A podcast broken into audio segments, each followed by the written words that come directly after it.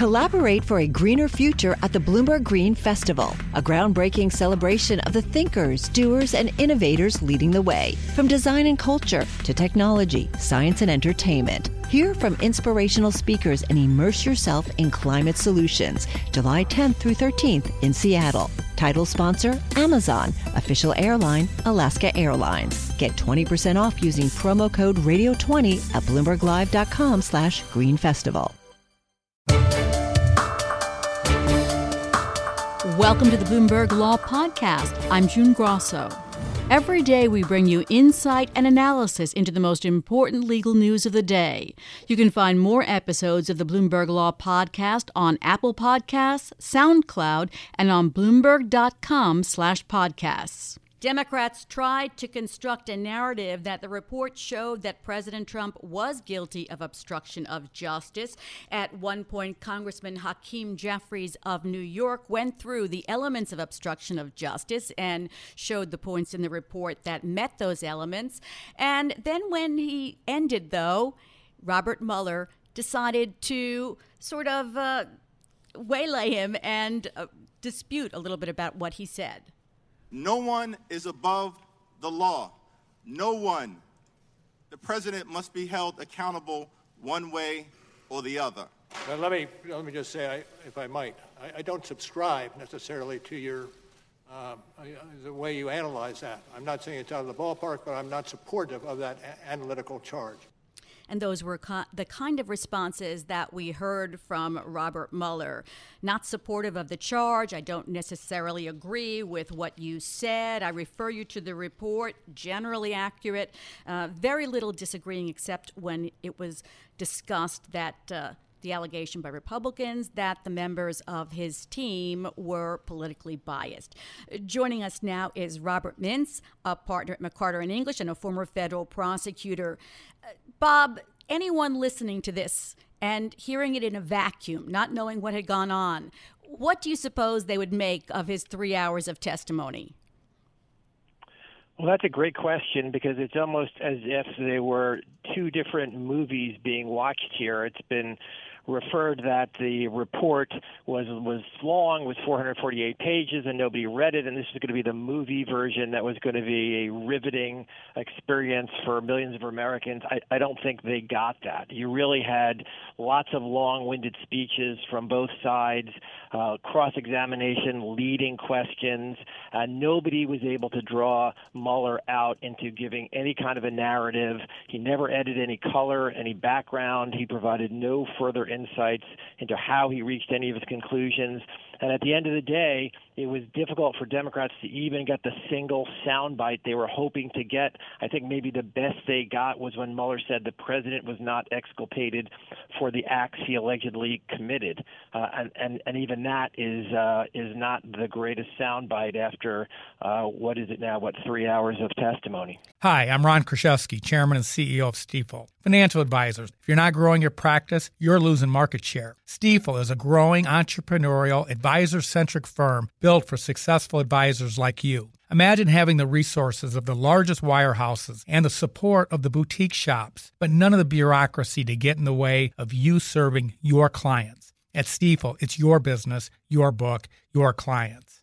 I always tell the advisors we're recruiting, I want you to come to Stifel and double or triple your business. Most of them laugh and shake their heads, but I'm serious. Don't take it from me. Take it from Stifel's number one finish in JD Power's 2023 U.S. Financial Advisor Satisfaction Study. So there's a reason why 148 financial advisors joined Stifel last year. Come join us and find out why Stifel is the firm where success meets success. Visit www.choosestifel.com. Stifel Nicolaus and Company Incorporated, member SIPC and NYSE. Collaborate for a greener future at the Bloomberg Green Festival, a groundbreaking celebration of the thinkers, doers, and innovators leading the way, from design and culture to technology, science, and entertainment. Hear from inspirational speakers and immerse yourself in climate solutions. July 10th through 13th in Seattle. Title sponsor Amazon, official airline Alaska Airlines. Get 20% off using promo code radio20 at bloomberglive.com/green festival one thing we did learn is that from the very outset, Mueller and his team agreed to the Office of Legal Counsel's opinion that a president cannot be indicted. So everything they did after that was based on that.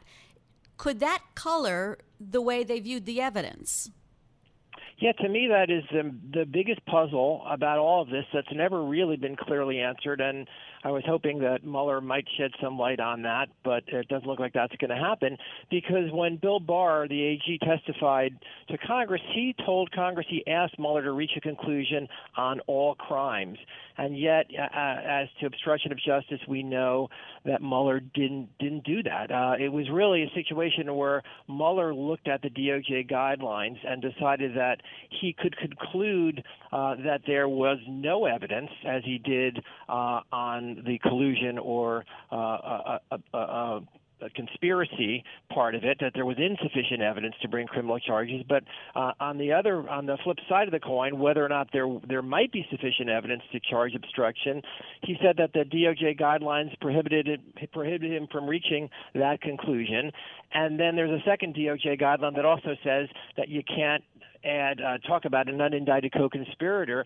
So not only could he not reach a conclusion about whether a crime was committed, but he also couldn't even explain the underlying facts that might have ultimately influenced somebody down the road to decide whether a crime was committed. So uh, from the very beginning, this was sort of a doomed investigation. And to me, that is the biggest puzzle as to why Mueller approached it this way, why he viewed his mandate as allowing him to decide that no crime has been committed, but at the same time he was prohibited from this, from making the opposite conclusion. I got to ask about some of the GOP strategy, which was to really come at Mueller hard to undermine the integrity of the testimony or really the, the report itself. Uh, was that a smart move on the uh, Republicans' part? Did it, or did it make them look like they were kind of ganging up on uh, a man who has served his country both in uniform and, and in civil service?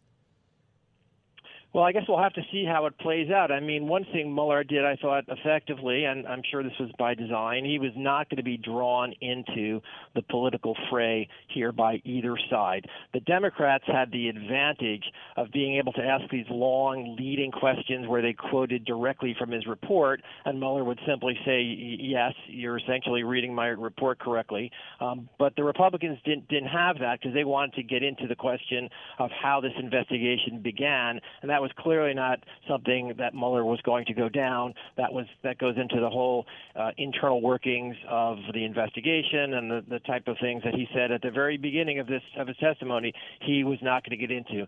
So instead, you did have Republicans, as you say, going aggressively after him uh, and really giving sort of long speeches and, and really challenging, I thought, in a, in a very aggressive way, uh, the integrity not only of the investigation uh, but of Robert Mueller himself himself. And I guess we'll have to see in the days ahead uh, whether that was a smart move by the Republicans. I think that in his second session. So there was a first session, there was a little break. He did come back a little bit more. He did speak a little bit more. If you can call two or three sentences, speak a little bit more. But and one thing that he did do is he did defend or try to defend the integrity of the people that worked for him. And as far as contributions they'd made to Democrats, he said that I've never asked that question of anyone.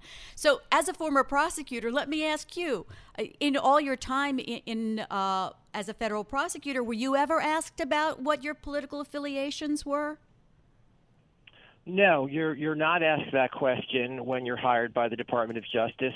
There are limitations that uh, prohibit somebody who is uh, works with the Department of Justice from getting involved in politics. The Hatch Act prevents you from uh, being actively involved in politics, but it doesn't stop you from making a, a contribution to one political candidate or another. And so the policy of the Department of Justice has always been not to get into someone's political affiliation because once you open that door, if you think about it, now now you're you've created a situation where where politics and somebody's political leanings, whatever those might be, have become relevant. And so the, the, there's a bright line there that's always been followed that you just don't get into that. And Mueller, I think, got the most animated and spoke the most forcefully uh, when his team was attacked, um, and there were suggestions that that this was somehow biased. Um, you know, that of course overlooks the fact that Mueller himself is a Republican, and he was the one ultimately making the final decisions about what was in this report. I had to laugh, Bob, when they questioned him about one of his associates, Andrew Weissmann's, uh, one of his decisions being overturned by the Supreme Court. I mean, to bring that up in a hearing like this shows you how much research they did. Yeah, there was a lot of work that went into it. I think on both sides, because both Republicans and Democrats were trying to figure out how they could score some political points here. There were there were really no surprises. Everybody knew that Robert Mueller was not going to answer questions that went beyond the report itself, and so there was a lot of time that went into figuring out how they could score points for their respective political bases. Uh, and I think you know the Republicans decided that they'd give these long-winded speeches, and the Democrats essentially decided that they would quote from the report itself and simply get Mueller to acknowledge that they read the quotes correctly. So at the end of the day, it's hard to see how this hearing is going to advance um, the, the, the public's view of, of the Mueller report one way or the other. I think most people have already made up their minds. That seems to be correct, and I thank you so much for joining us as always, Bob. That's former federal prosecutor Robert Mintz. He's a partner at McCarter and English. Thanks for listening to the Bloomberg Law Podcast. You can subscribe and listen to the show on Apple Podcasts, SoundCloud, and on Bloomberg.com slash podcast. I'm June Grosso. This is Bloomberg.